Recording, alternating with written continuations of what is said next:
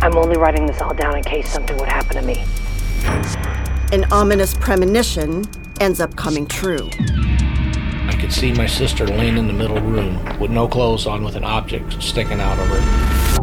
One of the most violent and vicious crimes in St. Louis history. This was a front page headline grabbing homicide.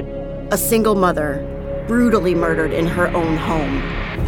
It was a horrible crime, made all the more horrible by the fact that there were these two little girls who had watched it happen and then been tortured themselves.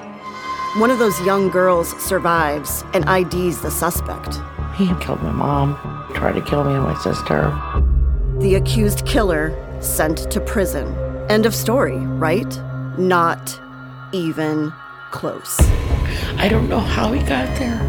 He was never there. Changing stories, Does memory get better with time? Oh, your memory's better now? No. a man who claims he's innocent, They got me confused with someone else. I did not do that. and a mission to find out the truth. If you could ask anything, what would you ask him? Are you the real killer?